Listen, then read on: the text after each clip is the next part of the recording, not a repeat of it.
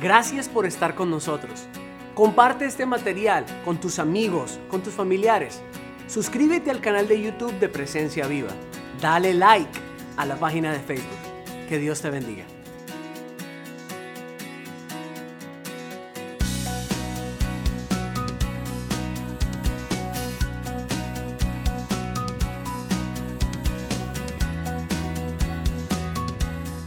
En Segunda Reyes capítulo 4, versículo 8, dice así, aconteció también que un día pasaba Eliseo por presencia viva en el Doral y había allí una mujer muy importante. Diga, soy una iglesia importante.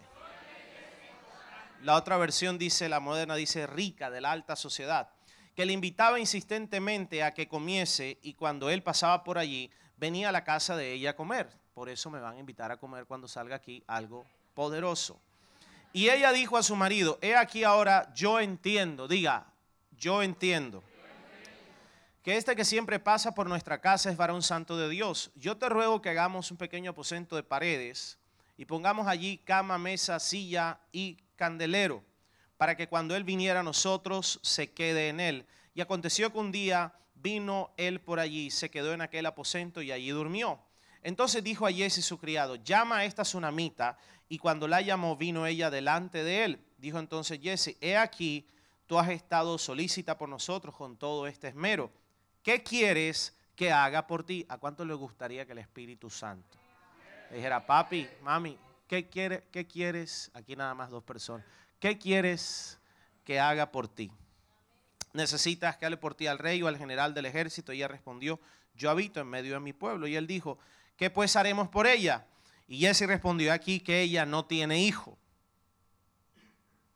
No tiene hijo. Tenía muchas cosas, pero algo que, algo que ella no tenía. Usted tiene muchas cosas, pero hoy hay algo que usted no tiene. Ella no tiene hijo. Y su marido es viejo. Dijo entonces, llámala. Y él la llamó y ella se paró a la puerta y él le dijo, el año que viene, por este tiempo, abrazarás un hijo. Y ella dijo, no, Señor mío, varón de Dios, no hagas burla de tu sierva, mas la mujer concibió, la iglesia concibió, recibió y dio a luz el año siguiente en el tiempo que Eliseo le había dicho. Esta mujer que representa la iglesia, siempre que usted ve que en la, en la Biblia Dios resalta a una mujer, está hablando de la iglesia. La mujer representa a la iglesia en la Biblia y aquí está hablando de una mujer importante, una iglesia importante. Esta mujer tenía muchas cosas, tenía dinero, tenía un esposo, tenía eh, tierras, tenía prestigio, eh, eh, tenía, ah, era de la alta sociedad, tenía acceso al rey, a los generales. Era una mujer, como decimos en Colombia, con caché, pero había algo que ella no tenía. Esta mujer recibió una promesa, algo que era imposible yo quiero preguntarle a alguien aquí, ¿hay alguien aquí que tal vez usted tenga muchas cosas, pero hay algo que usted no tiene, pero usted dice, tal vez el Espíritu Santo? O sea, algo, bueno, aquí hay como 10, algo que usted dice con los recursos que tengo, con los medios que tengo, o sea, algo que usted por sus propios, porque bajo la mano, algo que usted por sus propios medios usted no lo puede lograr, pero usted dice, si Dios se mete, Tal vez esto que es imposible será posible. ¿Hay alguien? Déjeme la mano levantada porque esta es la palabra que tengo para esta iglesia. Este es el rema para esta iglesia. Y Dios me dijo que esta iglesia recibirá en los próximos días, semanas, yo no estoy hablando meses, recibirá lo que nunca había recibido. Hay un desafío que no habías conquistado, pero lo conquistarás. Hay un sueño, una meta que no habías alcanzado, pero la alcanzarás. Hay una puerta que no habías abierto, pero la a abrir y vas a entrar por esa puerta. Hay unas finanzas que tú nunca habías visto, pero las vas a ver y las vas a recibir. Hay algo que no habías disfrutado, pero lo disfrutarás. Porque el Espíritu Santo tiene un proyecto sobrenatural para ti. Ahora sí, denle un aplauso al que lo cree. ¿Qué hizo esta mujer? ¿Qué hizo esta mujer para recibir lo que nunca había recibido? Ay, Padre, yo también recibo esa palabra.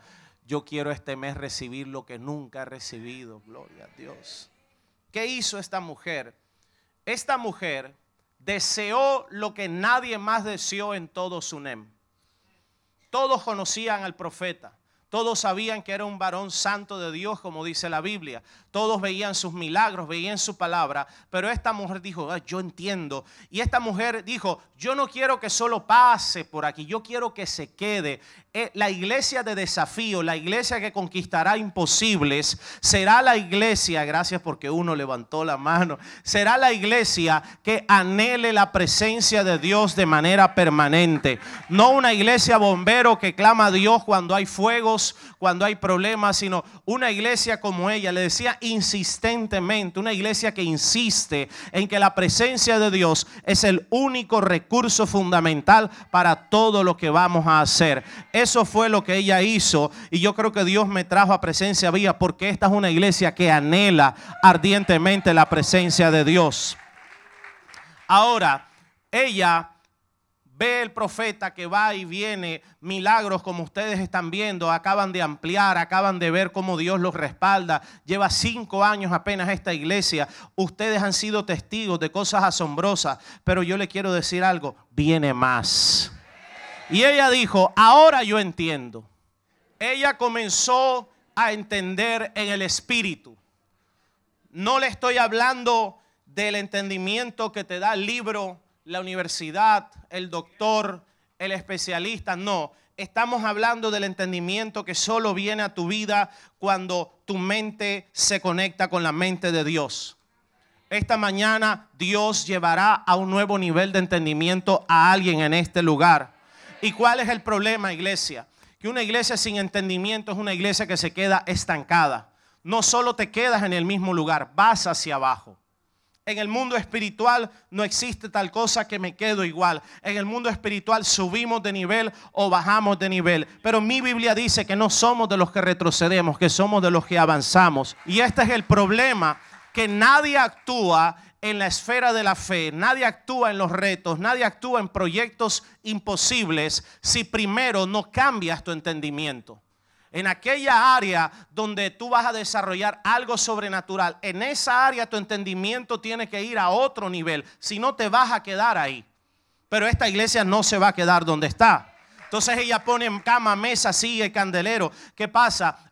algo renovó su entendimiento. Y la única manera de, comprender y recibir los misterios de Dios es renovar nuestro entendimiento. Hoy tú tienes un nivel de entendimiento. ¿Y, y qué pasa? Cuán importante es esto, porque tú estás donde estás, tienes lo que tienes, posees lo que posees, la prosperidad de la que gozas o de la que no gozas, la, la, fructificación financiera en la familia, todo lo que tú tienes, las promesas de Dios que has disfrutado, las que no has disfrutado, todo depende de tu nivel de entendimiento. ¿Y qué pasa?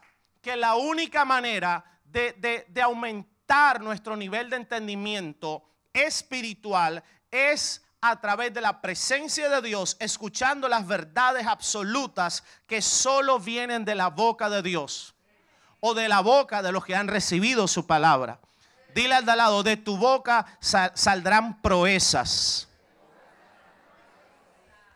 Entonces, ¿cuántos quieren subir de nivel en algo? Menos la barriga. Gloria a Dios. Usted entienda esto conmigo. Que si usted en esa área usted quiere subir de nivel, usted tiene que saber qué dice Dios acerca de esa área. Porque hasta que no salgas de la incredulidad en esa área, tú no vas a subir de nivel. Incredulidad, escúchame, si tú tienes incredulidad en alguna área, por ejemplo, hay gente que no cree en el diezmo, hay gente que no cree en la honra, hay gente que no cree en, en bendecir a la suegra. Pero, pero en algún área tú eres incrédulo. Y, y, no es que no creas, es que tú decidiste creer en esa área lo que Dios no dijo. Y creer lo que Dios no dijo es pecado. Porque pecado significa que estás apuntando en la dirección equivocada. Y cuando tú no escuchas la directriz de Dios, escuchas otra, eso es incredulidad, vas en una dirección equivocada. Pero cuando agarras la revelación de Dios, la palabra de Dios, aunque se levante guerra contra ti, vas en la dirección equivocada, vendrán contra ti por un camino, más por siete caminos saldrán huyendo.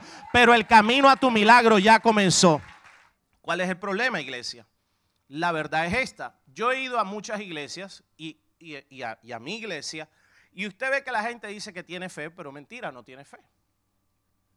De hecho, le hemos dado hasta un concepto propio equivocado a la fe. Tú le preguntas a alguien, ¿cómo está tu matrimonio? En fe. O sea, en fe que eso está... Oye, ¿y qué? ¿Cómo va la finanza? No hay. En fe, tú sabes, creyendo. Si tú me dices a mí que tu finanzas en fe, quiere decir es que en ese mes tú estás en una victoria impresionante, has recibido milagros asombrosos en, en tu negocio, en tu proyecto. ¿Me estoy haciendo entender? El mismo diablo ha reprogramado nuestra mente y nuestro concepto de lo que es caminar en la revelación y en la fe. Una iglesia que camina en fe es una iglesia que camina en abundancia, en prosperidad, en sanidad divina, en incremento, en multiplicación en toda área de su vida. Entonces, estamos, el, el problema es que estamos escuchando las voces equivocadas en algún área de tu vida estás escuchando la voz equivocada, por eso no tienes los resultados que quieres. Ahora, si usted tiene los resultados que quiere en toda área de su vida, usted puede irse a almorzar ya. Pero yo le quiero hablar a alguien que dice, yo voy por algo más grande. Aquí hay uno, aquí, alguien que dice, yo voy por un proyecto. Alguien que dice, esto no es todo lo que Dios tiene para mí. Por favor, alguien levante la mano y diga, esto no es todo lo que Dios tiene para mí. Nosotros teníamos un templo así como este, un poquitico más grande, y duramos siete años en ese templo. Le cabían 350 personas, pero ¿sabes? el espíritu chichombiano le metíamos 400, 450, eso era terrible. Y duramos siete años ahí, y hace un poco más de un año decidimos mudarnos a, a uno que le cabe 1100.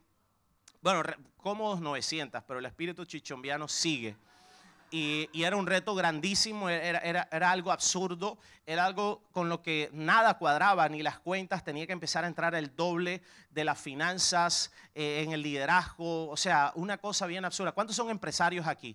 Levánteme la mano todos porque mi Biblia dice que serás cabeza y no cola, estarás encima. Eh, imagínese usted que en su empresa le digan, el otro mes, el próximo mes, tienes que facturar el doble. Uy, yo recibo esa palabra era algo más o menos así. Una empresa que crece 5% al año es fantástico, 10% es algo tremendo, pero esto tenía que crecer más del 200%.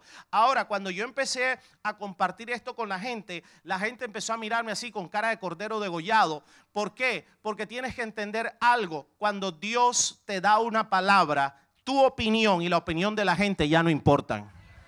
Voy a repetirlo. Cuando Dios te habla algo, tu opinión ni la opinión de los demás importa. ¿Qué es lo que te quiero decir? Si tu, nivel de entendimiento es afectado por la presencia de Dios, por la palabra de Dios, vuélvete terco en lo que Dios te ha dicho. Así tu esposa no entienda, tu marido no entienda, tus hijos no entiendan, los líderes no entiendan. Sigue en lo que el Espíritu Santo te ha dicho porque vas a ver tu milagro. De que lo vas a ver, lo vas a ver. ¿Sabes por qué? Porque el Espíritu Santo no ha perdido ni una batalla. Yo dije, el Espíritu Santo no ha perdido ni una batalla, gloria a Dios. Tu nivel de entendimiento determinará tu nivel de obediencia y sacrificio. Esta mujer entendió y se movió. Se movió a hacer algo que nadie más hizo en todo ese pueblo. Iglesia, no era la única mujer rica del lugar. No era la única mujer que podía construirle un aposento al Espíritu Santo, pero fue la única que lo hizo, porque nadie se mueve para, hacer algo por Dios o con Dios o para Dios si no tiene el entendimiento en esa área. ¿Qué hizo ella? Número dos, ¿cuántos quieren proyectos sobrenaturales? Le estoy dando claves. Número dos, honró al varón de Dios. Honró el ministerio, honró los santos de Dios, puso cama, mesa, silla y candelero. Ahorita le explico un poquito eso, palabra, unción, sueño, dirección de Dios, eso es ministerio. ¿Usted quiere proyectos sobrenaturales en su vida? Anote esto, nunca llegarás a la cima que Dios tiene para ti, a lo más de Dios, si tú no honras a Dios y no honras lo que Dios honra. Ay, se me quedaron callados. Lo voy a repetir. Nunca llegarás a la cima de Dios, a lo más de Dios para ti, si tú no honras a Dios como Él lo pide y no honras lo que Dios honra. Una iglesia de desafío es la que se atreve a honrar lo que nadie honra. Si hay algo que se perdió en la iglesia, yo declaro que aquí no es. Si hay algo que se perdió en la iglesia es la honra a Dios, la honra a su palabra, la honra a su casa, la honra a su siervo, la honra a todo lo que tiene que ver con lo santo. Pero esta mujer hizo algo, honró a Dios como nadie lo honró y recibió lo que nadie más recibió. Yo declaro que algo que va a suceder en esta iglesia es que el nivel de entendimiento de algunos se va a ir a otro nivel y vas a empezar a honrar a Dios en áreas que nunca lo habías honrado y como jamás lo habías honrado. Y prepárate para recibir lo que nunca habías recibido, papá. Porque mi Biblia dice que Dios honra a los que le honran. Yo declaro un nivel de honra extravagante de parte de Dios para ti. Y escúcheme algo. Honramos a Dios no solo con nuestro dinero, diezmos y ofrenda, de muchas maneras sirviendo, a las, de muchas maneras a la suegra hay que honrarla. A la suegra hay que honrarla. Necesito un amén a eso, a la suegra. Pero, pero, pero, pero, eh, les doy un tía ahí, la, finanza. Siempre lo que, lo que más critica a la gente es la finanza en la iglesia. Y usted, mire, dígame si sí es así o no. Usted coge su dinero y lo bota en lo que usted le dé la gana. Se lo va y se lo parrandea en, en, la palabra, en prostitutas, en viaje, en el carro más caro, en comida, en alcohol, en lo que usted quiera. El diablo no dice nada, el diablo feliz. Pero donde usted coja su dinero y usted se atreva a dar una ofrenda para honrar la casa de Dios, para honrar los proyectos que vienen, porque esto no se queda así. Prepárate que vienen proyectos sobre yo dije, prepárate que vienen proyectos sobrenaturales. Apenas tú coges tu dinero para honrar a Dios, ahí el diablo se levanta a despotricar, a denigrar. ¿Sabes por qué? Porque el diablo empieza a ser atormentado. Porque él sabe que no podrá detenerte más. El camino a tu milagro comenzó. Diga amén solo el que lo reciba. El camino a tu milagro comenzó. María, cuando derramó el frasco de alabastro a los pies de Jesús, ¿se acuerda la historia? ¿Quién se levantó? Judas. Ah, eso lo hubieran cogido para darle comida a los pobres. Mentira, ladrón. La Biblia dice que él no, él no, ningún pobre, sino que él robaba. Y él decía, mejor lo vendemos y hay más plata. ¿Y qué pasa? Jesús le mandó a callar algo de cállate Judas, cállate esa. Déjala, porque ella me ha honrado como nadie. Y esa honra, ella será honrada por la eternidad. Hoy yo estoy honrando a esa mujer. Oh, hay una iglesia que va a ser honrada. Hoy yo estoy honrando a esa mujer por algo que hizo. Y le digo algo, pastor, líderes, no presten atención a los judas. Los judas siempre se levantan, pero su final será el mismo. Dios les callará la boca y terminarán ahorcados. Pero las iglesias María que saben honrar a Dios, verán la honra de Dios en todo y tendrás tu milagro. Profetizo sobre todo aquel que ha estado sirviendo, que ha estado creyendo, que ha estado sembrando, que ha puesto la mano en el arado. Mi hermano, prepárate este año para una honra extraordinaria de parte del cielo. Y lo bueno es que Dios honra mucho más grande de lo que nosotros le podemos honrar. Dele un aplauso a Dios si lo cree.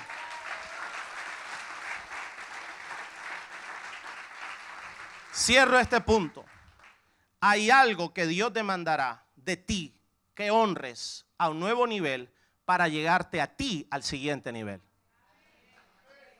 Te lo voy a repetir. Hay algo que Dios demandará que honres para llevarte a ti al nuevo nivel. No sé qué va a ser. Por supuesto la casa de Dios, por supuesto tus pastores, pero hay algo en tu vida personal que Dios llevará que tal vez a tu suegra más, ¿sí? Tal, tal vez a tu mujer, tal vez a tu mujer. Oye, comprar una casa nueva a tu mujer, ya esa casa está vieja. Honrar a tu marido. Ah, esta mujer honró a Dios y empezaron a desatarse cosas. Puso cama, diga cama.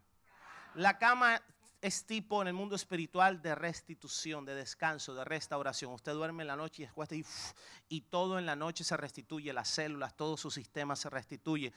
Pero ¿qué es lo que te quiero decir? Que significa que cuando usted es una iglesia que honra a Dios, una iglesia de la presencia que tiene aposento alto, sobre usted se desata un poder de restauración y de restitución. Todos los años que perdiste, todo lo que el diablo robó en tu vida, lo que robó la oruga, el saltón, el revoltón, te será restituido. Mientras que usted es una iglesia de aposento alto, de, de honra, los años perdidos serán restituidos, los sueños perdidos, las oportunidades perdidas. Aquí como que el diablo no le robó nada a nadie. El dinero perdido, las finanzas perdidas, los deseos perdidos te serán devueltos. Tiempo perdido. Nuestro Dios es un Dios de restitución, iglesia. E, esta mujer esta mujer Dios le avisa que viene una crisis porque ni siquiera Dios dejará que vivas la crisis, gloria a Dios. Y se va ocho años, a los ocho años Dios la llama y va donde el rey y llega exactamente en el momento justo donde Jesse el criado le está contando al rey que ella era la que había honrado al profeta haciéndole un aposento. Y en segunda de Reyes 8 Dios te va a colocar en el tiempo exacto, con las personas exactas, bajo la atmósfera exacta, pero lo tuyo de que viene, viene. Dígame amén a eso. Segunda de Reyes 8:6 dice, y preguntando el rey a las mujeres, le contó todo. Dice, entonces el rey ordenó. El rey de reyes todavía envía órdenes desde el cielo. Ordenó un oficial el cual dijo, hazle devolver las cosas que eran suyas y todos los frutos de sus tierras desde el día que dejó el país hasta ahora absolutamente todo. El prefijo re significa volver a. Cuando el poder de restitución viene sobre tu vida, los graneros que se vaciaron vuelven a estar llenos en el nombre de Jesús. La bendición que, perdiste vuelve a tu vida en el nombre de Jesús. El matrimonio que estaba en quiebra vuelve a cobrar vida, a cobrar prosperidad. Esta mujer le fue devuelto todo. Escúchame esto, no solo le dieron las tierras, los negocios, sino que dijeron, lo que produjo eso durante ocho años, se lo regresas también. Le quiero decir algo a alguien aquí que tenga entendimiento. Nuestro Dios tiene la capacidad de devolverte absolutamente todo lo que has perdido pero también con intereses en el nombre de Jesús. La Biblia dice que cuando el ladrón, ladrón, es sorprendido, tiene que pagar siete veces. Lo tuyo te será devuelto, pero te será devuelto siete veces más. Eso dice mi Biblia. Dele un aplauso a Dios si lo cree.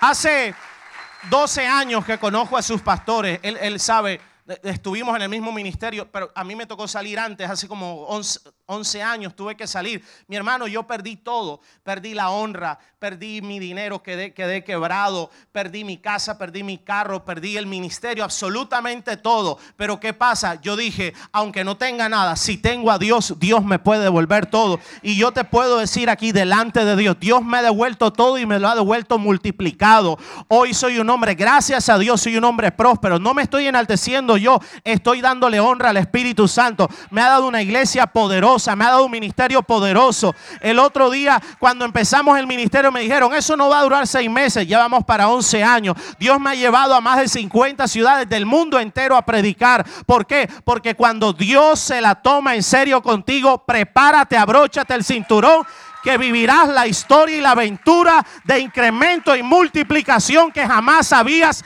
experimentado en tu vida.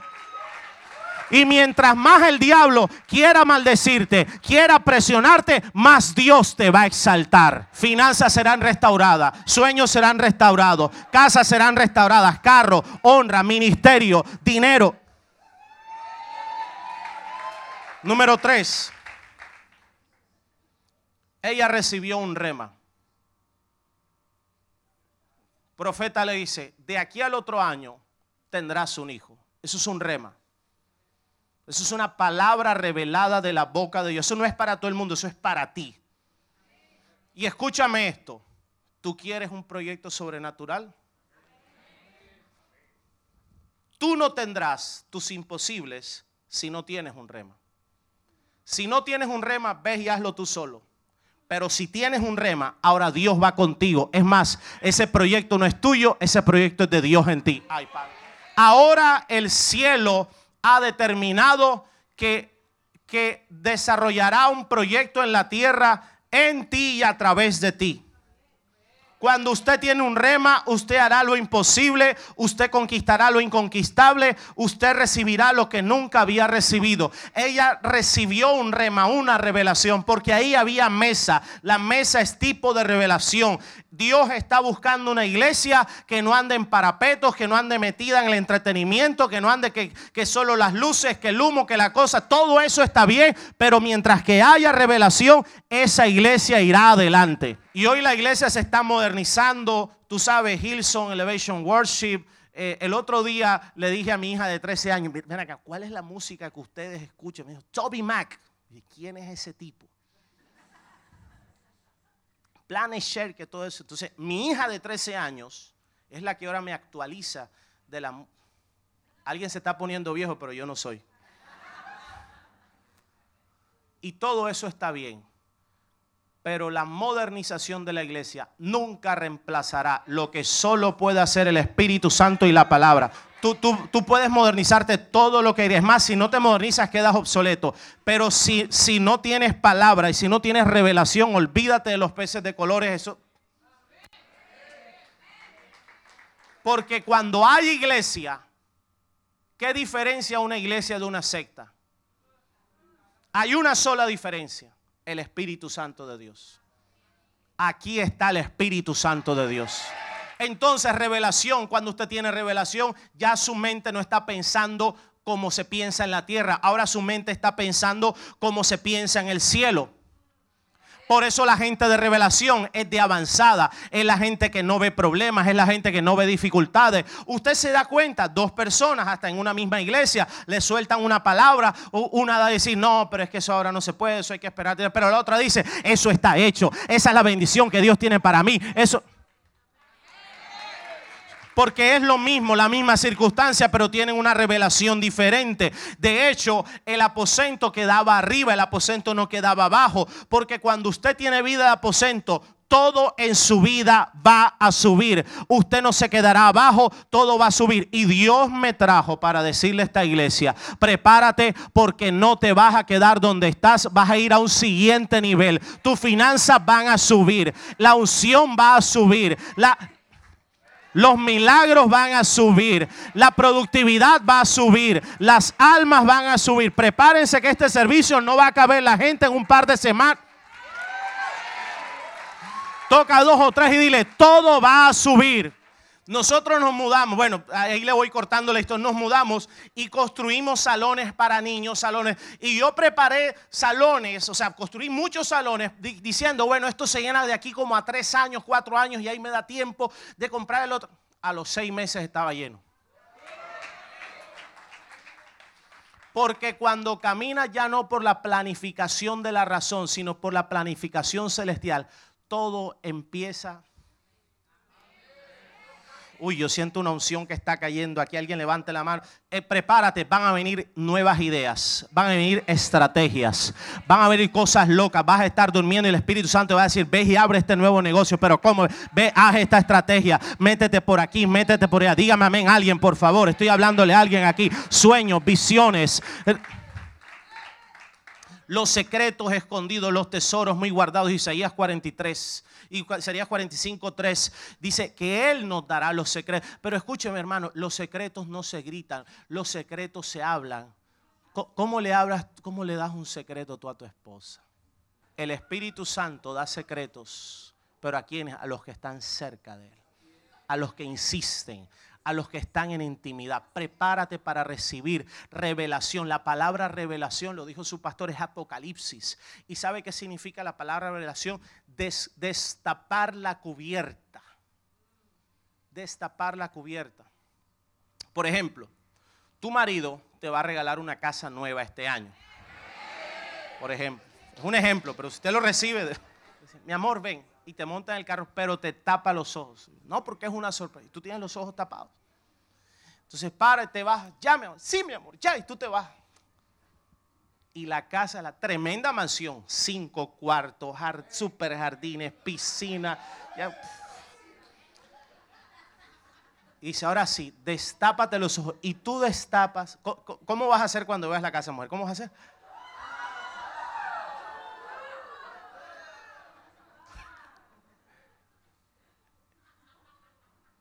La casa ya estaba ahí. Hace tiempo que estaba ahí, solo que tú no la habías visto. Amada iglesia, hay cosas que ya Dios las tiene preparadas. Dice que desde antes, solo que no las has visto. Pero hoy declaro que viene revelación. Dios va a destapar la cubierta en tu finanza, va a destapar la cubierta en el ministerio, en proyectos, en tu matrimonio. Yo duré dos años buscando el nuevo templo. Dos años. Oh, gloria a Dios. Dos años y puse a todos los empresarios, la gente, los ingenieros, buscando lotes, buscando, de todo, de todo, dos años.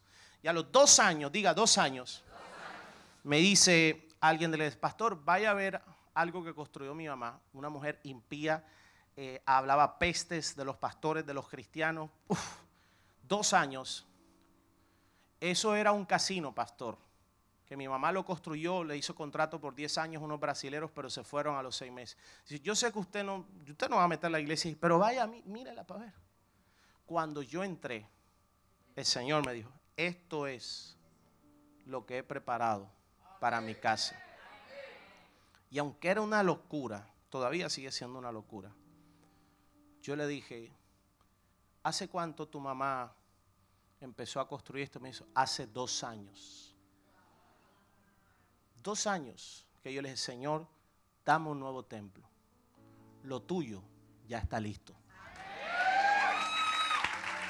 Ella puso candelero. Dile al de lado, necesitas candelero.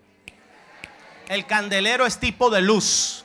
La Biblia dice que nosotros somos la luz del mundo. El candelero necesita dos cosas literalmente. Necesita aceite y necesita fuego. Cuando usted es una iglesia de aposento, de honra a Dios, viene luz para cosas grandes. Tu visión se ensancha. Usted no estará apagado. Su vida empieza a ser una luz. Su matrimonio empieza a ser una luz. Usted ya no verá cosas pequeñas. Cuando la luz, la unción del Espíritu Santo, tú empiezas a ver cosas grandes. Irá por cosas grandes. Ahora lo pequeño quedó atrás. Dígame amén alguien, por favor. Salmo 119, 105. Lámparas a mis pies tu palabra y lumbrera a mi camino. Hay gente que se conformó con lo que tiene. Inclusive se ha conformado con la derrota, con la depresión y con la escasez. Pero cuando la luz viene, tú dices, no acepto lo pequeño, no acepto la derrota. Porque sus caminos no son mis caminos, ni sus pensamientos son tus pensamientos. No sé qué grande estás pensando para este año que viene para ti,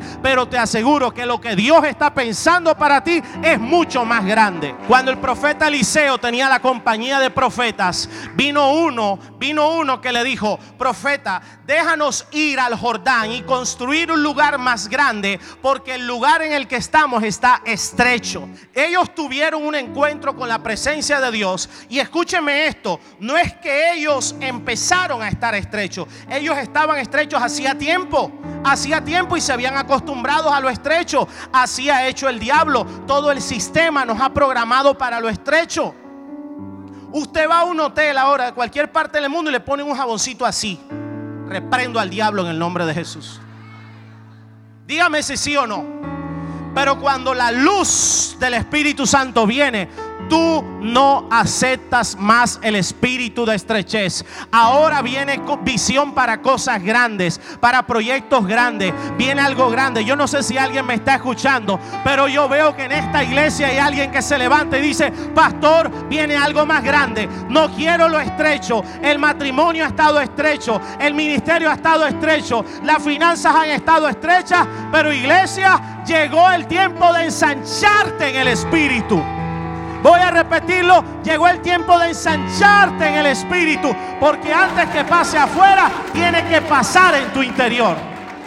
Y el candelero tiene fuego. Cuando tú eres iglesia de aposento, esa es una iglesia de fuego. Se acaba el adormecimiento, dígame amén. Tu vida empieza a prenderse en fuego. Tus finanzas en fuego. Tu oración ahora es en fuego. El negocio se prende en fuego. Y cuando hay fuego, viene aceleración.